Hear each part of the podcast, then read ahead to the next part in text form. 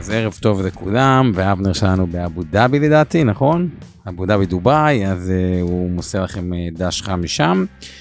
Uh, ואנחנו פה.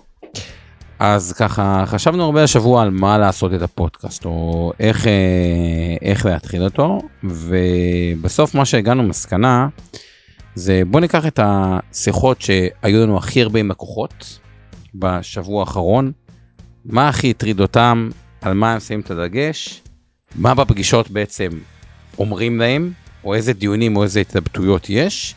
וההתלבטות הזאת, לדעתי, דיברנו עליה קצת לא מעט בתקופה האחרונה, אבל בגלל שהיא כל כך חשובה, הנקודה של האם אני ממתין, האם אני all in, האם אני מגדיל, זה באמת, אין הרבה אירועים שלאורך עשור הם כל כך ישפיעו על כמה כסף אה, אה, יהיה לכם, או מה תהיה התשואה שלכם, להוציא קבלת החלטות נכונה, בדגש על שינויים. כי לאורך זמן, כמו שאנחנו רואים, צריך להיות עם איזו אלוקציה שהיא די גבוהה, אחוז מניות די גבוה, די קבוע. אגב, הגבוה נפלטתי, אבל הוא יותר גבוה מהמשקיע הישראלי אה, אה, הממוצע. ומה עושים מפה? וזה מעניין כי הלקוחות הם אה, מתחומים שונים. אנחנו גוף שנגיד באינבסטור מוטה הרבה יזמים, tech, כאילו יש לו לא מעט אנשים, אז אנשים שסך הכל הם, אה, האמת, מכל מיני תחומים. זה, זה לא, לא להגיד רק tech, אבל אנשים בגדול שהם מאוד, מה שמאפיין אה, אותם, הם מאוד data driven, הם מאוד אוהבים, אוקיי, תראה לי את הנתונים. אני לא יודע אם אני בהכרח אקבל את ההחלטה הנכונה, אבל אני רוצה לקבל החלטה על סמך דאטה, על סמך לוגיקה מסוימת.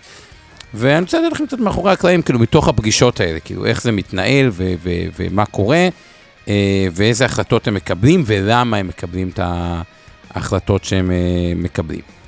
אז ההחלטה המרכזית שעליה מן הסתם דנים, זה עד כמה אני עכשיו, מי שבתוך שוק המניות יותר קשה לו לצאת, אבל דווקא מי שלא בתוך השוק, אומר, עד כמה עכשיו זה הנקודת כניסה הנכונה, ויש התלבטות בין לחכות לבין להיכנס כבר עכשיו, וגם אם להיכנס, להיכנס ישר, מה שמכונה בטווח העליון של הרצועה, נגיד הבן אדם רוצה להגיע למקסימום 55% מניות, השאר אלטרנטיבי, סתם, אני טיפה מפשט את זה. אלטרנטיבי ואג"ח.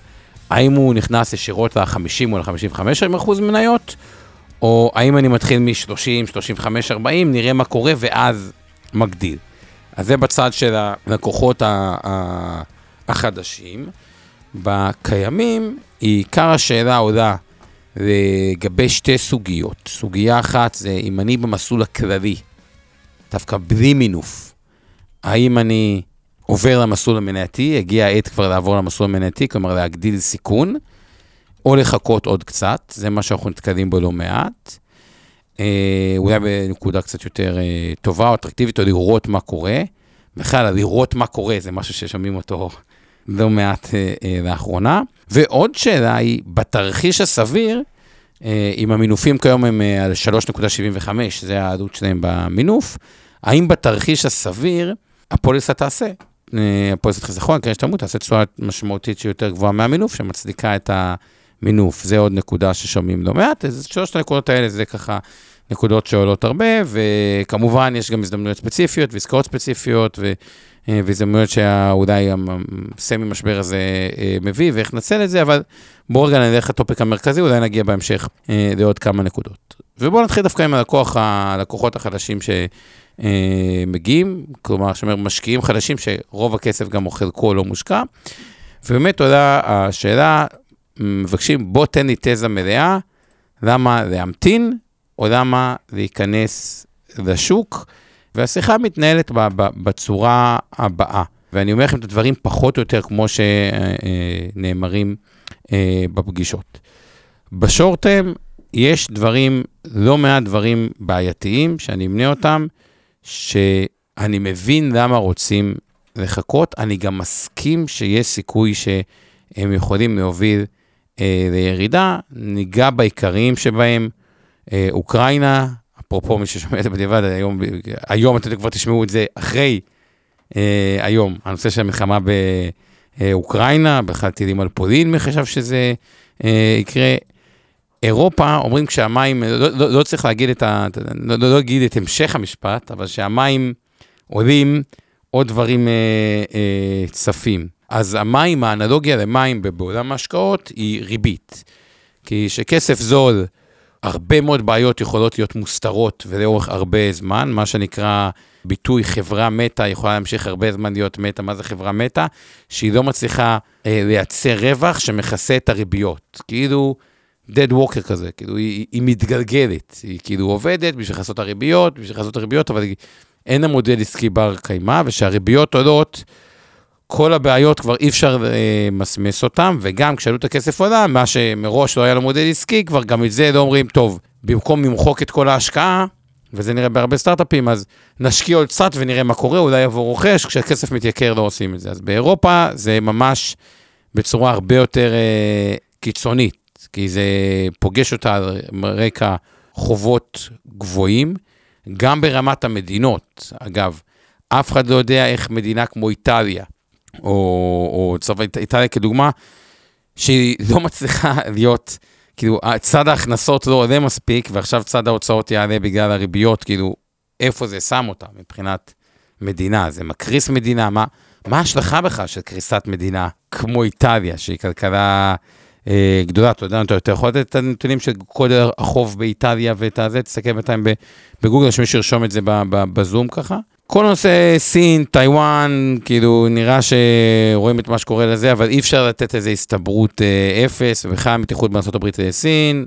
אה, סין, אפרופו, יש שם משבר נדל"ן שהוא, לא כולם מבינים אותו, אבל הוא חמור מאוד. כלומר, ממש בנו ערי רפאים. אה, יש שם משבר של אפס קורונה, שגם זה אפשר להתגלגל חודש, חודשיים, שלושה, ארבעה.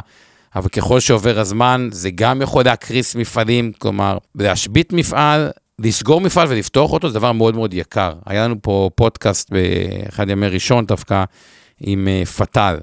אז הם אומרים, גם לתחזק מלון סגור עולה הרבה כסף, ולפתוח מלון סגור גם עולה הרבה כסף. כלומר, זה לא כזה פשוט, צריך לגייס מחדש כוח אדם, ויש מערכות, וגם כשסוגרים אותו, אז צריך עדיין לפתוח ברזים, משהו, אי אפשר לסגור אה, מלון להרבה זמן ולחשוב שאוקיי, פותחים הכל בדיוק אותו דבר, אז אותו דבר, זה נכון גם לגבי מפעלים, והקורונה, המדיניות אפס הזאת לא עושה טוב.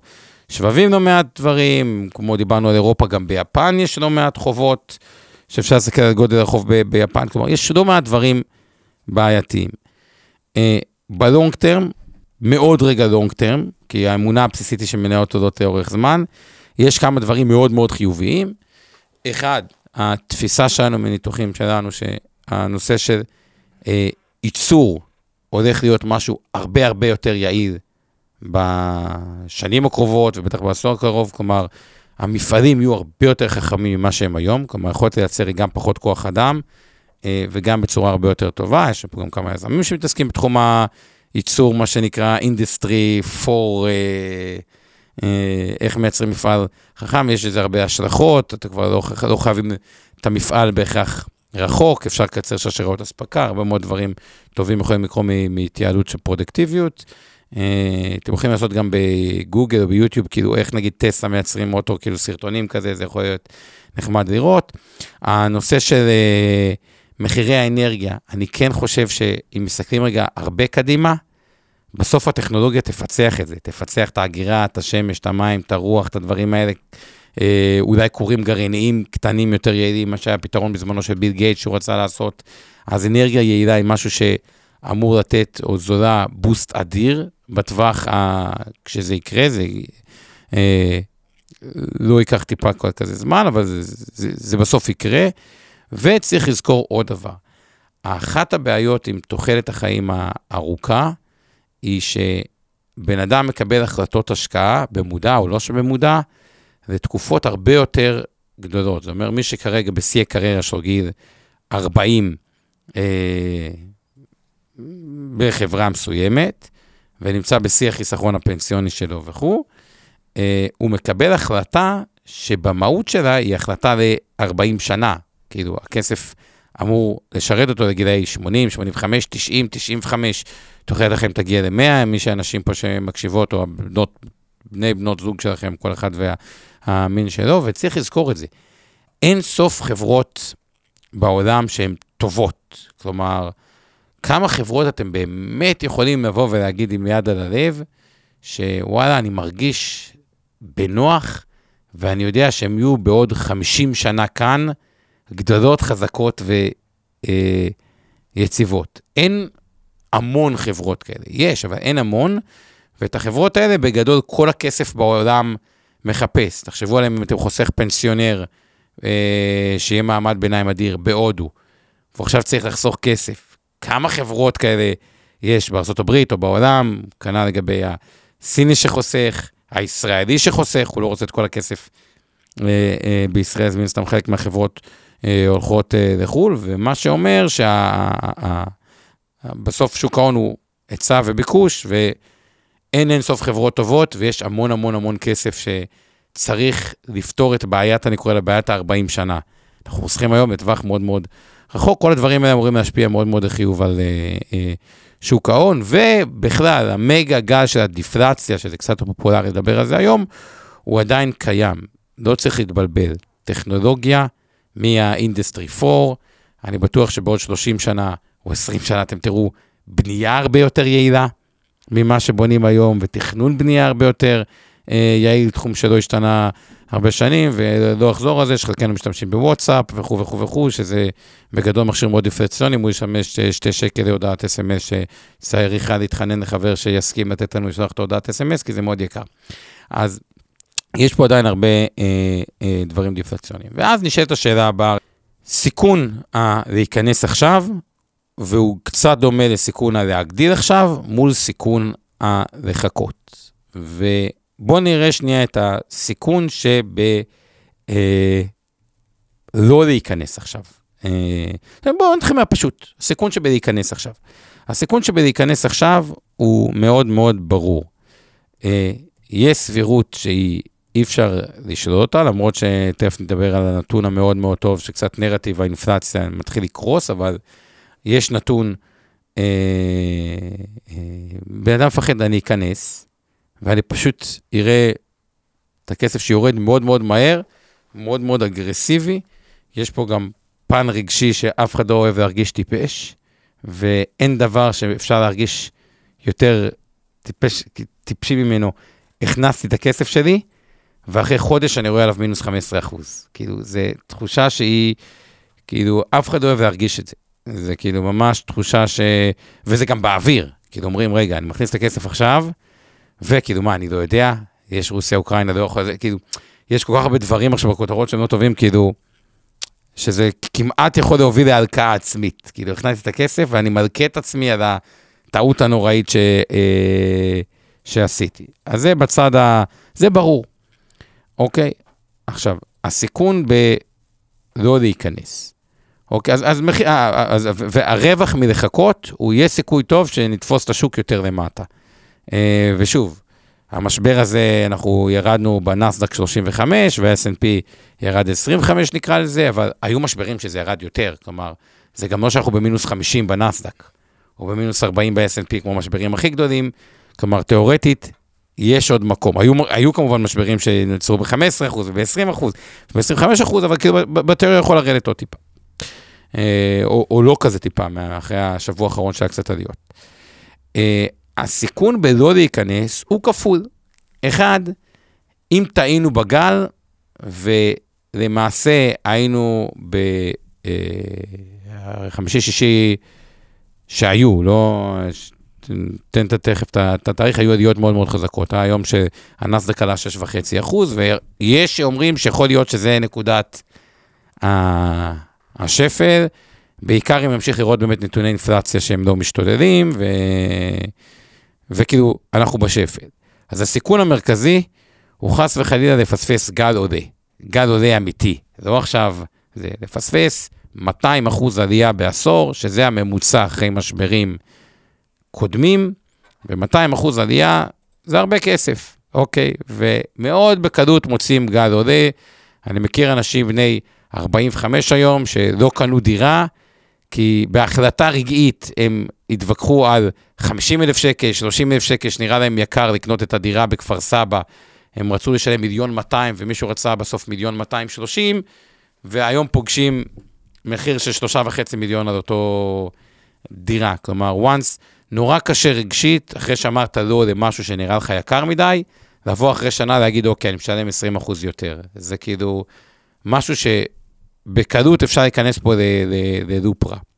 הסיכון השני, שהוא לא בדיוק אה, אה, סיכון, אבל, אבל הוא יכול לקרות שצדקנו, שתהיה ירידה של עוד 15 אחוז, אבל מי אמר שניכנס אליה כשתהיה את הירידה? כלומר, סיכוי טוב שצדקנו, תהיה ירידה, לא ניכנס, וניכנס לאותו לופ בדיוק, או במחיר יותר גבוה, אה, כי אם יש סיבה שחיכינו במינוס 35% בנסדק, מי אמר שהנסדק היה ויגיע, אם יכול בשפל, למינוס 40, מי אמר שבמינוס 40 ניכנס, או במינוס 45 אחוז ניכנס, ומתישהו בסוף זה מתחלף, כאילו, שוק המניות עולה לאורך זמן.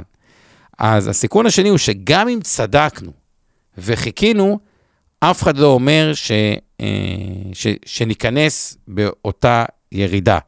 כלומר, צדקנו ומחירי הנדל"ן בארץ ירדו ב-7%. מי אמר שהם ירדו ב-7% שאז אני אקנה דירה, ולא אגיד, טוב, ירד 7%, התהפכה המגמה, בואו נחכה עוד. אז, אז גם פה מחיר הצדק. עכשיו, הנקודה היא שככל שהשוק יורד יותר, ה downside יותר נמוך, ה upside הרבה הרבה יותר אה, גבוה. אז מה הפתרון, אוקיי, של, ה, של ה loop הזה? כאילו, איך יוצאים מה...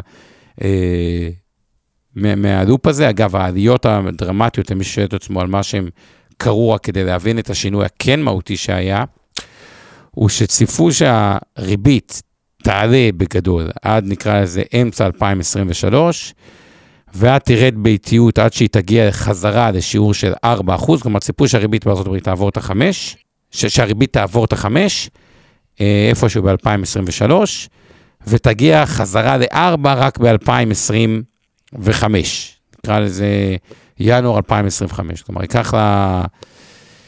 2023, 2000, כאילו היא תעלה, 24-25 יתחיל תוואי ירידה, אבל זה, זה יהיה ארוך. אחרי שהיה נתון אינפלציה, שהיה מפתיע מאוד כלפי מטה בארצות הברית, קודם כל מצפים שכבר, אנחנו לקראת סוף, כאילו, שהריבית תייצר באזור ה-4-8, פחות מ-5, ושב-2025 אנחנו כבר נהיה בריבית של 3.6. כלומר, גם שהריבית תייצר יותר מהר, גם שהירידה תבוא יותר מהר של הריבית, וגם שנגיע לריבית שהיא יותר תומכת שוק בטווח יותר נמוך. כלומר, כבר עכשיו הציפייה של השוק היא שב-2025, תחילת 2025, נובמבר 2000, אפשר להגיד דצמבר 2024, אנחנו בריבית יותר נמוכה מאשר הריבית של היום. כי בבת אחת, כאילו, כל נרטיב האינפלציה קרס, אגב, חלקו בצדק, כאילו, חלק מהדברים כבר ירדו. ההובלה מאוד מאוד נמוך, המלאים הרבה חברות אה, בנו, הנפט ירד אה, אה, אה, מהשיא. אה, אם הנדל"ן טיפה מתקרר, אז כאילו, מה אמור לקרות אה, ותוסיפו איזה שוק תעסוקה שכרגע נראה שחברות קצת מתנהגות בגם התייעלות, מה שאומר פיטורים, מה שאומר כאילו, גם השכר לא אמור להמשיך להתפרע באותו דבר, אז כאילו, איפה בדיוק האינפלציה, אם כל זה... אה, קורה, ואם אין אינפלציה, כל העליות הריבית הן בגלל אינפלציה, אז למה להמשיך לעלות ריבית? או למה, אם גם יש פיטורים, להתחיל להוריד ריבית, כאילו, זה, זה, זה, זה הנרטיב החדש כביכול. אה, אז זה הסיבות אה, לעליות, והסיבות שהיו לעלייה יום לפני הקרב, המיני קרב עם פולין, זה עוד נתון אינפלציוני שהוא כביכול תומך בנרטיב, הסיפור החדש הזה, שכאילו, אוקיי, האינפלציה היא, היא, היא לא עיר to stay, היא, היא מתישהו תהיה fade away, כי כאילו תיעלם, או תקטן אה, משמעותית, וגם אם האינפלציה תייצב על 3%, זה לא כזה בעייתי, כלומר, אינפלציה של 3%, אם זה לא 2%, זה משהו שהעולם יכול לחיות איתו גם בטווח אה, הארוך. אז בואו נראה רגע, אה, נחזור רגע למחיר הטעות. אז מחיר הטעות שלא להיכנס לשוק הוא הרבה הרבה הרבה יותר גרוע ממחיר הטעות של להיכנס לשוק באזורי המינוס 25%.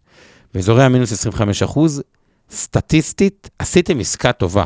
גם אם מישהו ירגיש טיפה, לא רוצה להגיד את המילה טיפש, אה, שהוא יכל לתזמן יותר טוב, ברמה האבסולוטית כנראה שבטווחי זמן סבירים ואני אומר סבירים זה לא עשר שנים, גם שנה, שנתיים, שלוש, ארבע, חמש, הוא, הוא, הוא יפגוש את עצמו ברמת מחירים יותר אה, אה, גבוהה. זה כמו שבן אדם בארץ, רוב האנשים בשנים האחרונות, שקנו דירה, בשנה הראשונה אני הכי טיפש בעולם, אני הכי טיפש בעולם, איך עשיתי את זה במחירי שיא, איך עשיתי את זה במחירי שיא, ואחרי שנה שעוברת, טיפש מי שלא קונה דירה או מי שמחפש. אה, כאילו, אה, כשזה עולה, מקבלים את ה-conviction, אז, אז כנראה שברמה האבסולוטית, בכזו ירידה, אנשים עשו, אה, יעשו עסקה טובה. אז מה בעצם אנחנו אומרים לאנשים? זה מחלק לשתי בקטים. מה הכוונה? אין ספק שצריך להיכנס היום, או מי שחשוף צריך להיות חשיפה למניות, אבל דווקא אני רוצה עכשיו לדבר על הגידור של הסיכון, כי מי שמחכה, אני אומר, יש רק סיבה אחת למה לחכות. זה אם אתם מאמינים שברמת הסתברות מספיק גבוהה תהיה עוד ירידה, לא פגשנו את השפל, אבל אם אתם מאמינים בזה, ואנחנו בונים כבר מהיום טריגר, כלומר, אנחנו מחליטים כבר מהיום מה הנקודה שבה אם צדקנו, במקרה הזה, מה זה צדקנו? זה עניין של הסתברויות. אם ההסתברות שנתנו לירידה בשווקים אכן נכונה, מה הטריגר שבו אנחנו מגדילים את החשיפה? כלומר, יש לנו איזושהי חשיפה היום. ומניסיון שלי, בלי הטריגר הזה, הסבירות לעשות את המהלך הנכון וגם להרוויח ממנו, היא מאוד מאוד אה, אה, נמוכה. ולכן אני רוצה שרגע נעלה עוד לייר אחד, אוקיי, אנחנו לא בחשיפה מלאה, אנחנו רוצים להעלות את אחוז המניות, מה הטריגר? ואני אגיד את זה כי זה מאוד מאוד התחדד לי בתקופת שיא הקורונה, שמי שהצליח לקבל את ההחלטה להיכנס בשיא הקורונה עשה מאוד מאוד טוב, ומי שלא, היה לו חלון מאוד מאוד מאוד קצר שפספס אותו, ואז נכנס ללופ לא טוב עם עצמו. אז בואו נדבר על הטריגר הזה. וכשאני מסתכל על הטריגר הזה, הנקודות, אני אגיד לכם מה אנחנו אומרים ללקוחות אה, אצלנו. אה, נדבר פה, ואני אדבר פחות על המדד הישראלי, יותר על המדדים הגלובליים. אז בואו נדבר רגע על ה-S&P, ואתן לכם את הטריגרים פחות או יותר איפה הם עומדים אצלנו אה, היום. כל אחד יכול בהתאם מערכות שלו טיפה לשנות, וזה לא המלצה, אבל משתף אתכם מתוך השיחות אה, עם אה, משקיעים. אז ה-S&P אה, בפיק שלו, אה, בשיא, שהוא אה, כבר עבר, היה באזור ה-4,000, אה, כאילו, מי שמסתכל, מי שרוצה להסתכל על הספיי, במונחים האלה, אזור 480. אני טוען את הדבר הבא, שה-S&P ירד ב-30 אחוז, זה ירידה מספיק קיצונית בשביל להגיד, אני all in ברצועת סיכון שלי. מה הכוונה? אם המקסימום של הרצועת סיכון שלי 60 אחוז מניות, והמינימום זה 40 אחוז מניות, אה, כלומר, יש משחק של כאילו 50 אחוז, אה, אם אין לי איזה דעה מאוד אה, על השוק, 60 אחוז, אם אני קצת יותר אופטימי, 40 אחוז, אם אני קצת יותר פסימי, יש כאלה שאוהבים לשחק עם רצועות קצת יותר גבוהות, שהם יותר חיים את השוק ואומרים, אוקיי, אני נהיה זה ממש טיפה מגדילים את הרצועות, יש כאלה ש, שזה הרצועות שלהם, אבל בואו נקרא לזה, זה הרצועה שלנו. אז אם ה-S&P נגע בנקודת המינוס 30 אחוז, אני חושב שזה כבר נקודה מספיק טובה בשביל להגיד, אוקיי, פה אני במקסימום סיכון. עכשיו, ספציפית בגלל שהמדד הנסדק, ונגיד כמה מילים על פינת המכפילים, מדד הנסדק הוא היה במכפילים קצת יותר גבוהים, והוא גם עלה קצת יותר בחמש שנים האחרונות. כלומר, חמש שנים, עכשיו הנסדק במינוס 28, אז בחמש שנים האחרונות הוא עלה 85 אחוזים, שזה ממוצע די יפה אגב, די קרוב 15 אחוז, ב, כ-15 אחוז בשנה אחרי הירידות, אוקיי? אז נגיד הנסדק במינוס 40, אבל אם אתם לא תעשו את ההגדלת סיכון, אם זה יגיע, ואז יתחיל הדיון, בואו נחכה קצת או לא נחכה קצת, כמו שבקורונה אה, זה הגיע, וזה הגיע במונחים מאוד מאוד אה, רגעיים, אז אז זה בעיה. אז כנראה שבתוחלת אתם לא תעשו תשואה, אה, כאילו, יהיה לכם מאוד מאוד קשה אה, להרוויח מהמהלך הזה, כי, כי זה, זה פשוט כאילו, זה, אה, כלום לא ישתנה מה, מהמצב היום שירד את ה... הנסדק כבר היה במינוס 35. אה, אז, אז זה השני הטריגרים שאנחנו רואים, כאילו, S&P מינוס 30, נסדק מינוס 40, זה נקודה שכאילו, אם זה יגיע לנקודה, אה, אז כאילו, זה צריך להיות מקסימום סיכון. הנקודה השנייה שהיא מסוכנת היא להבין, טעינו. מה הכוונה טעינו?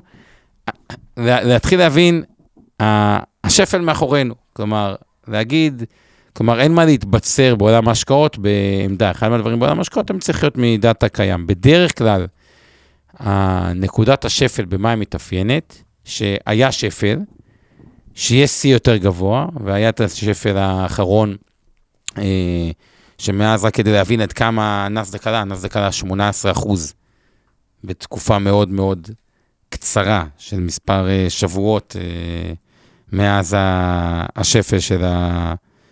נוודא שזה בדיוק 18 אחוז, אבל עלה תשואה דו-ספרתית בטווח מאוד מאוד קצר, שיחזרו קצת ירידות, אבל שיתבסס איזשהו שפל שהוא בנקודה אה, יותר גבוהה מאשר אה, הנקודת שפל האחרונה. בדרך כלל, אם היה לנו שיא יותר גבוה ואז עוד שפל וזה מתחיל להתבסס ומשם מתחיל לדשדש הצידה, או קצת לעלות וכו', זה מראה שיכול להיות שהשוק סימן את נקודת התחתית, שמה שהיינו בו במינוס 35 אחוז זה אה, נקודת השפל, ואז צריך לקבל החלטה עוד פעם אסטרטגית עם הכסף שבחוץ, טוב, הבנו שטעינו, נראה לנו שהמצב מתייצב, בוא ניכנס, כי אחרי זה זה באמת יכול להיות לופ אינסופי שאנחנו מחוץ אה, אה, לשוק, צריך הערכה מחדש. אז כאילו אם אני חוזר לנקודת הזה, אז מה שאנחנו בסוף אומרים ללקוחות, תיכנסו איפשהו ברצועה. אה, כל אחד מקבלים החלטה שהיא קצת אה, פרסונלית, גם משתנה בהתאם לכל מיני דברים, אבל בואו נקרא, ננסה רגע, ננסה לעשות פישוט יתר. אה, נקרא לרצועה 40-60, אז ניכנס איפשהו בתוך הרצועה, או משקיע ישראלי זה יותר 35-50, הרוב לא אוהבים לעבור את ה-50% מניות. ניכנס איפשהו בתוך הרצועה, נשאיר עוד מקום להגדלה. המקום להגדלה, הטריגר, קבענו אותו מראש.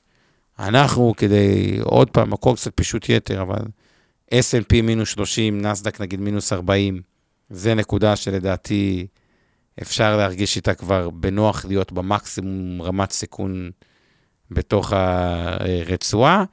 ואם באמת נראה שעכשיו יש עליות, שקצת יחזרו הירידות, והתבסס לו איזה שפל שהוא מחזיק זמן קצת לאורך זמן, אז עוד פעם לעשות הערכת, אה, אה, הערכה מחדש. וגם צריך לזכור עוד משהו, נגיד אנחנו בתוך המניות בפח... באחוז יותר נמוך ממה שתכננו. אנחנו רוצים להיות 50% מניות ורק 35% מניות.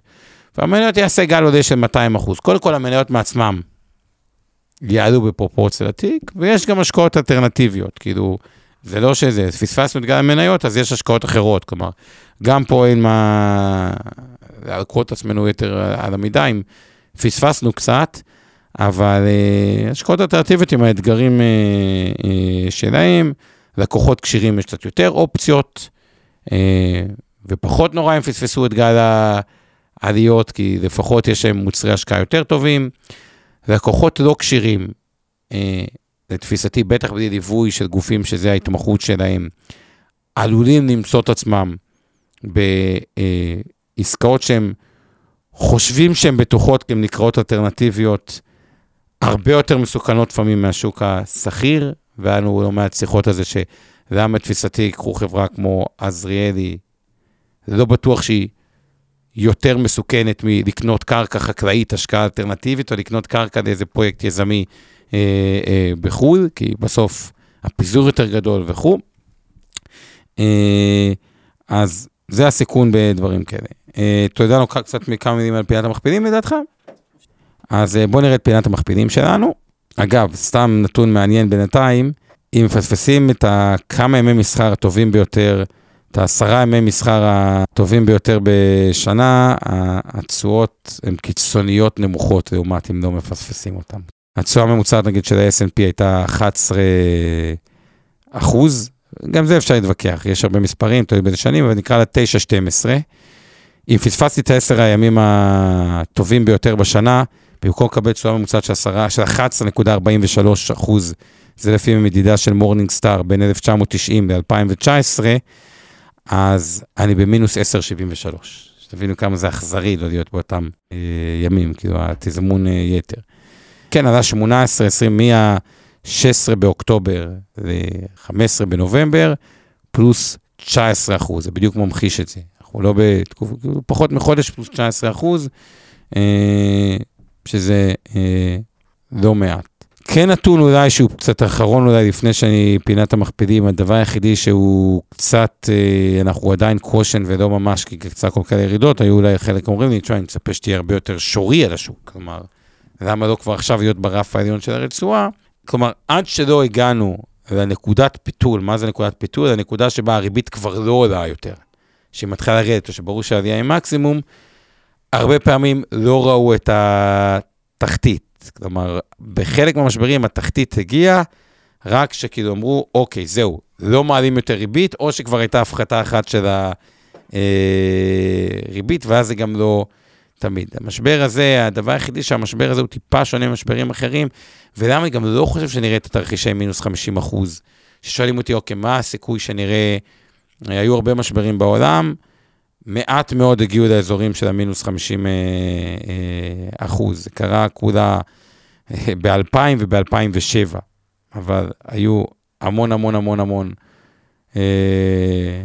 משברים בדרך, גם ב-1973 היה מה שהגיע בדיוק לקו ה-50 אחוז. הסיבה היא שרוב המשברים הגיעו על רגע בעיה ריאלית מאוד מאוד חזקה. תחשבו, הסאב פריים, הוא הגיע על בעיה ריאלית מאוד מאוד חזקה. היה, היה משבר אמיתי בתחום הנדל"ן, אבטלה, כאילו, היה משבר. 2000, היו המון חברות טק עם אפס הכנסה שהיו בווליואציות ענקיות, היה משבר. עכשיו, איזה משבר? אין שום משבר. אין אבטלה, קשה למצוא טאלנט, אה, שוק התעסוקה מלא, צריכה, תסתכלו כאילו ימינה, שמאל, במקומות בעולם, הכל כאילו, שוב, אנחנו עם ביקורתי, אז מן הסתם שאני אומר את זה, זה, זה יכול ליצור טיפה אפילו אבל, אבל המצב הוא לא רע, הוא מצב שהוא טוב מאוד. זה משבר קצת מלאכותי, שכאילו, הפד אומר לנו, אה, אני רוצה לקרר את הכלכלה, אבל בהחלטה של, נגיד, פגישה של הפד, הוא יכול להגיד, טוב, התקרר מספיק, אני לא מקרר את הכלכלה יותר, כאילו, אם הוא מרגיש שבאמת הגיע משבר ריאלי, כלומר, זה לא משבר, אין שום משבר, אין שום כלום. כאילו, המילה משבר היא לא בדיוק נכונה. יש, הפד בצורה טיפה מלאכותית מנסה לצנן את הכלכלה בעקבות האינפלציה. זה משהו שמאוד קל להחליט להפסיק אותו. כאילו, במילה אחת, אני מפסיק לעלות ריבית, אני מוריד את הריבית, כאילו, זה, זה, זה, זה, זה, מצנן, זה, זה, זה מניע את הכלכלה. בגלל זה אני חושב שאנחנו באזור ה, ה, של המשבר הפחות חמור מאשר משברי עבר, שזה זה, זה כאילו מה שטיפה שונה לנרטיב הקצת אה, אה, חיובי. אוקיי, פינת המכפילים, היום עשינו אותה קצת יותר אה, אה, בסוף, בואו נראה מה הם אומרים לנו, אה, ועם זה אה, נתחיל לסכם. אז מבחינת מכפילים, אנחנו מדברים על אה, מכפיל עתידי הברית, הוא עדיין לא כזה נמוך, 17.2, אה, הנסדק 22.3, אה, אירופה מכפילים נוחים. אה, אגב, תשואת אג"ח ארצות הברית גם ירדה, הייתה מעל 4, אג"ח ארצות הברית 10 שנים כבר ב-3.86. אה, מתשואת השנה S&P מינוס 17, הנסדק מינוס 28, אה, ועדיין כשמסתכלים חמש שנים אחרונות, אחרי כל הירידות, הנסדק גידלו 85 אחוז, ה-S&P 53 אחוז. אה, בריטניה, גרמניה, אה, מכפילי 10 ו-9, מכפילים זולים לתוך יבשת עם בעיות, אין יותר מדי מה להרחיב שם. ישראל, נתונים כלכליים טובים, השוק גם פחות ירד פה, תל אביב 35 מינוס 1. 7, תל אביב 90 מינוס 10, היתר אפילו קצת יותר. אגב, תל אביב 90 בין המדדים הטובים בעולם, 95% בחמש שנים האחרונות. לגבי סין, עכשיו אני רוצה להתעכב כמה מילים, כי פה הייתה לי שיחה די מעניינת עם משקיעה אה, שממש קרתה אתמול. היא שאלה אותי שאלה די חכמה.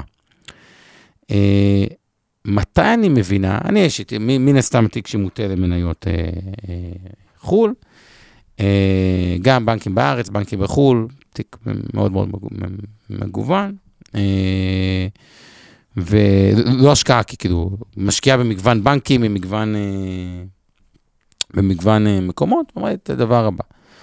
מתי אני מבינה שטעיתי, שהייתה לי תזה שאני צריכה להחליף אותה בירידה, והיא אמרה לי, ניקח דוגמה את סין, בכל מיני אה, אה, בנקים בעולם הציעו להגדיל את החשיפה למזרח, מן הסתם חשיפה למזרח אה, זה בין היתר סין, גם אנחנו אה, בפודקאסט עם אני ואבנר דיברנו על זה. באמת, מה, בסוף בוא, המניות אה, בסין ירדו בשערים, השנה זה 22, אבל גם מסתכלים על החמש שנים האחרונות, מינוס 6.2, ואנשים קנו אותם לרוב בנקודה הרבה יותר גבוהה. מתי אני מבינה שטעיתי, אה, שכאילו אין לי מה, אה, כאילו פשוט יש טעות, וכאילו cut the losses, מה שנקרא, והביאה כדוגמה את אה, עליבאבא. אה, ואז אמרתי את הדבר הבא, אוקיי? לגבי סין, כי גם זה משהו שעלה קצת אנשים, וטייוואן סמי קונדקטורס וכל מיני חברות. אמרתי את, את הדבר הבא, שתפיסתי הוא עדיין נכון לגבי סין, נכון לגבי Taiwan Semiconductors. באפט קנה שם אגב ב Taiwan Semiconductors, בדיוק אה, הודיעו, זה יצא מצחיק, זה בדיוק יצא כתבה היום אה, אחרי, שבסוף מבחינה כלכלית, המכפילים שם הם מאוד מאוד זולים. הפחד זה שסין תהפוך למעין רוסיה קצת כאילו מוקצת. אה, אבל קרו, ואני אמרתי, אין, כל עוד המספרים לא מראים איזה משהו שהוא דרמטי ברמת ההשקעה, אני לא הייתי בהכרח מחליף אה, אסטרטגיה, מן הסתם גם החשיפה האוטומטית מאוד מצטמצמת למה שטעינו, כי המניות יורדות ב-50 אז מראש החשיפה מאוד מאוד אה, קטנה. לפעמים הדבר הנכון הוא גם לא לעשות, בירידות הוא לא לעשות דאבל, כאילו, לא להכפיל את הפרופורציה ולהיכנס עוד אין, אלא פשוט מראש אנחנו פרופורציה יותר נמוכה. ואמרתי ככה, ובמקרה, אה, הייתי גם בהנפקה של עליבאבא בחו"ל, ובהנפקה של עליבאבא, אני זוכר את המספרים, היה בערך 8 מיליארד אה, הכנסות. היום אנחנו ב-130 מיליארד הכנסות. כאילו, מ-8 עלינו ל-130 מיליארד. מרווח של 4, עלינו לרווח של 15. עם הבדל אחד, המניה ירדה לשער של 60, אוקיי, היום קצת uh, עלתה, אז קצת uh, יותר, 60 ומשהו, שזה נמוך ממחיר ההנפקה. שזה אומר, ההכנסות עלו פי uh, אה, 15, הרווח עלה פי 4 וזה. אני לא רואה סיבה uh, לוגית uh, להחליף אסטרטגיה כל עוד המספרים תומכים. נכון לגבי טיוואן סמי קונדקטור שמאוד מאוד צומחת, שהיא במכפיל 9 הגיעה, זו חברה שצומחת בעשרות אחוזים בשנה וכו'. אני חושב שההחלפה צריכה להיות בעיקר על רקע שהבנו שעשינו טעות במודל העסקי, מודל כלכלי, כי הנרטיבים האלה של שינוי, של כן מניות בארצות הברית, לא, הם יכולים להתחלף מהר, ועוד פעם, פספסנו את הימים הטובים, זה מאוד נגדנו. אני חושב שכשלוקחים פינות, ומה זה פינות? פינות זה ריכוז יתר על משהו ספציפי שהוא לא מדע, צריך uh, לא למהר. זה אחת הטעויות שאנשים עושים, הכי קלות לעשות אותן, double down על מה שירד. כלומר, מאוד קשה לאנשים לעשות double up, כלומר, קניתי מניה עלתה ב-20%, יאללה, אני מכפיל את הכמות. הרבה יותר קל קניתי מניה ירדה ב-20%, אני מכפיל את הכמות, ואז נתקיים בפרופורציית יתר. אז לא למהר לעשות את זה, אבל גם לא למהר לחתוך כל עוד המספרים לא מראים שיש בעיה במודלים כלכליים. והסברתי גם שחלק מהירידה נובעת מזה שכאילו, תחשבו שלקוחות, תסתכלו לקוחות, UBS, מורגנסי, דמיינו גולדמן זקס וכאלה, שעכשיו תקועים עם אג"חים של רוסיה. זה סתם גורם כאב ראש במערכת. חלק מהמכירה היא פשוט כאילו, אם יהיה בעיות אמיתיות, אין לנו כוח להיות שם ולפתור אותם, אז זה מין מכירה כזאת של בוא לא נהיה איפה שיש בעיות, כמו שלפעמים מוסדים שנייר מתחיל בעייתי, מוכרים את הנייר. לא להיות איפה שיש בעיות, שלא יהיה כתבות שליליות עלינו, ו- ו- ולפעמים זה מכירת יתר, וזה דווקא אה, הזדמנות. אז זה ככה לגבי עוד שיחה מעניינת שהייתה, הייתה קצת יותר ארוכה מזה, אבל ניסיתי להעביר את המסר, מקווה שהוא עבר אה, בקצרה. אז לגבי המכפילים בסין או בכלל במזרח, במזרח, סין הודו, את הודו, שעדיין צריך לעשות את התשובה גם על הנושא של האג"ח שם. הודו שגם עשה תשואה טובה, 78 אחוז, אה, ואני ואבנר אמרנו שנעשה גם, אה, נתייחס לשם, הייתה משלחת של מיטב שנסעה להודו, שתחזור, מן הסתם יהיו הרבה אה, תובנות ונקדיש איזה פרק. סין מכפילים מאוד נמוכים, דרום קוריאה 10.4 מכפילים מאוד נמוכים. וייטנאם מכפילים מאוד נמוכים, 9.8 מכפיל נוכחי, בלי עתידי. אוסטרליה, סביר, כלומר, שמסתכל להוציא את ארה"ב על כל שאר העולם, מכפילים די נמוכים, עם תשואות אג"ח שהן די נמוכות, עלו קצת, בריטניה 3-4 באג"ח, גרמניה 2-2. עכשיו, הסבירו לנו בכתבות למה זה תקין שאג"ח גרמניה בתשואה שלילית, וזה לא בועה, לא, זה בועה הייתה שאג"ח גרמניה בתשואה שלילית. אגב, וכל מי שהפסיד כסף במניות, אל תרגישו רע עם עצמכם, זה בסדר, במניות אנחנו לוקחים את הסיכון תנודתיות בשביל תשואה, ומי שהיה באג"ח, תרגישו רע עם עצמכם, לקחתם סיכון לא ברור, כאילו במובן מסוים, כאילו בשביל, כאילו, אג"ח מדינת ישראל היה, היום הוא 3.22, הוא נתן אחוז ל-10 שנים. כשמקיימים משהו אחוז ל-10 שנים, לוקחים סיכון לעלייה, כלומר הרעיון בהשקעות הוא לקחת סיכונים איפה שיש היגיון, ולא להלקות עצמנו כשמתממשים, ולחשוב מה עושים, ולנתח את הסיטואציה, ולנסות להימנע מאזורי בועה, שזה היה באג"ח ובכל מיני מכפילי 40 על המכירות בחברות טכנולוגיה. שם במכה זה כאילו קצת יותר, אני מבין למה שם יש קצת יותר הלקאה עצמית, אבל בסדר, בסוף זה כמו ספורט, צריך לקום לבוקר חדש ולעשות את הפעולה הכי נכונה אה, קדימה. אה, ודווקא עכשיו כבר לא ברור שמי שקיבל את זה, דווקא בטכנולוגיה, גם בטכנולוגיה שחטף חזק, יכול להיות שדווקא מתחיל גם שם להיות מעניין, אז לא הייתי ממהר לשפוך את ה... להתייאש מהכל ולעשות איזו מכירה כוללת. אז זה ככה לגבי המכפילים, אפשר להגיד המכפילים בעולם האזור הנוח, תשואות האג"ח מעט עלו, צריך לראות ההתפתחות של, ה... של מה יקרה אה, לתשואות בהמשך של האג"ח, ככל שהם ירדו, תומך במחירים יותר גבוהים, צריך לראות מה קורה עם שוק המניות. אם תשואה עולה והמניות במקרה יעלו, יכול להיות שדווקא מתחיל להיות מעניין באג"ח. צריך לראות מה קורה עם ה... בסוף השקעות זה עולם אלטרנטיבי, צריך לראות מה האלטרנטיבי הכי uh, מעניינת בכל רגע נתון. כרגע, לתפיסתי, זה להיות מאוזן. גם המסלול הכללי הוא מקום טוב להיות בו, תשואות האג"ח עלו משמעותית. באחד הפודקאסטים עם מנהלי ההשקעות הראשיים, ראינו שכביכול בתרחיש הסביר, קדימה, אמורים תשואה של 6-7 אחוזים במסלול הכללי, כי יש את המניות, שזה מניות, אלטרנטיבי זה אלטרנטיבי, המשקולת של האג"ח היא כבר לא משקולת, התשואות הפנימיות שם הרבה יותר uh, גבוהות. אה, מבעבר, כלומר גם המסלול הכללי הוא מקום בסדר, גם המסלול המנייתי לתפיסתי הוא מקום אה, בסדר. אה, לא נעים להגיד אפילו מסלול האג"חי, גם אנשים שלא הפסידו כסף היום, אפילו יכולים לעשות זה בסדר בריביות של היום, כלומר סך הכל להיות המושקע היום מאסטרטגיה שהיא טובה, ואם ירידות, אז אם אני רוצה שיעור שניקח מהיום, זה אם החלטנו שאנחנו בחשיפת חסר מהמקום שאנחנו רוצים להיות בו ברצועה, ועם זה אני מסכם, כי זה המסר של היום, היא תקבעו טריגר ותעמדו בו. ואני אסיים זה שהיה לי לקוח שדווקא עשיתי את זה איתו, אוקיי? וקבענו טריגר. וכשקבענו טריגר אפילו הרמתי לו טלפון. וזה היה ב-18 לשלישי, בשיא הקורונה, אמרתי לו, תקשיב, אני רק אומר לך, קבענו טריגר, אני לא רוצה ללחוץ עליך, אבל זה הטריגר שקבענו. בדיעבד השיחת טלפון הייתה גם בשיא השפל, כאילו, ומאז פשוט המדדים כאילו קפצו בעשרות אחוזים, והוא פשוט אמר לי, תשמע, אולי נחכה רק עוד קצת. והדבר הזה הכניס אותו לדופ רע, והיום מה שהוא אמר לי, תקשיב, קבענו טריגר, זה המסמכים החתומים, חתומים, כך שיהיו חתומים, כשזה מגיע לטריגר, אני לא רוצה שתהיה לי שליטה בכלל. קח את השליטה ממני.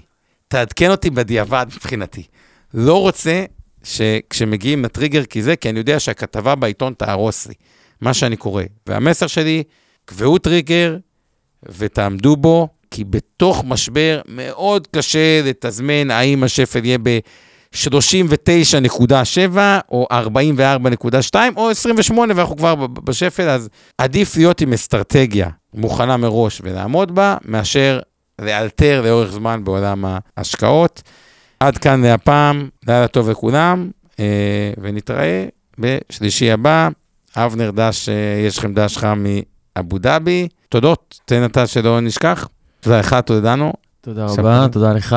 אה, מיכל ירמור שעושה כתוביות, אה, עוז גצלי כמיטב שאחראי על השידור, מי שעוזר עם התכנים, עמי ארביב, אור חלמיש ואורן ברסקי, אה, ותודה לכם על ההאזנה. לילה טוב. מעוניינים ללמוד יותר על עולם ההשקעות? האזינו לפודקאסטים נוספים שלנו. המשקיענים, אבנר סטפאק ועומר רבינוביץ' בתוכנית אקטואלית עם כל מה שחם בעולם ההשקעות. אינבסטור 360 לייב, אורן ברסקי ועומר רבינוביץ' מארחים את בכירי שוק ההון ומבינים את הטרנדים החשובים לשנים הקרובות. להבין את סין עם יובל ויינרב, עם כל מה שרציתם לדעת על הענקית מהמזרח. השקעות להייטקיסטים עם צח איציק, שיבנה איתכם תוכנית כלכלית להגשמת החלומות שלכם. והפודקאסט ההשקעות למתחילים, לכל מי שעושה את צעדיו הראשונים בעולם ההשקעות.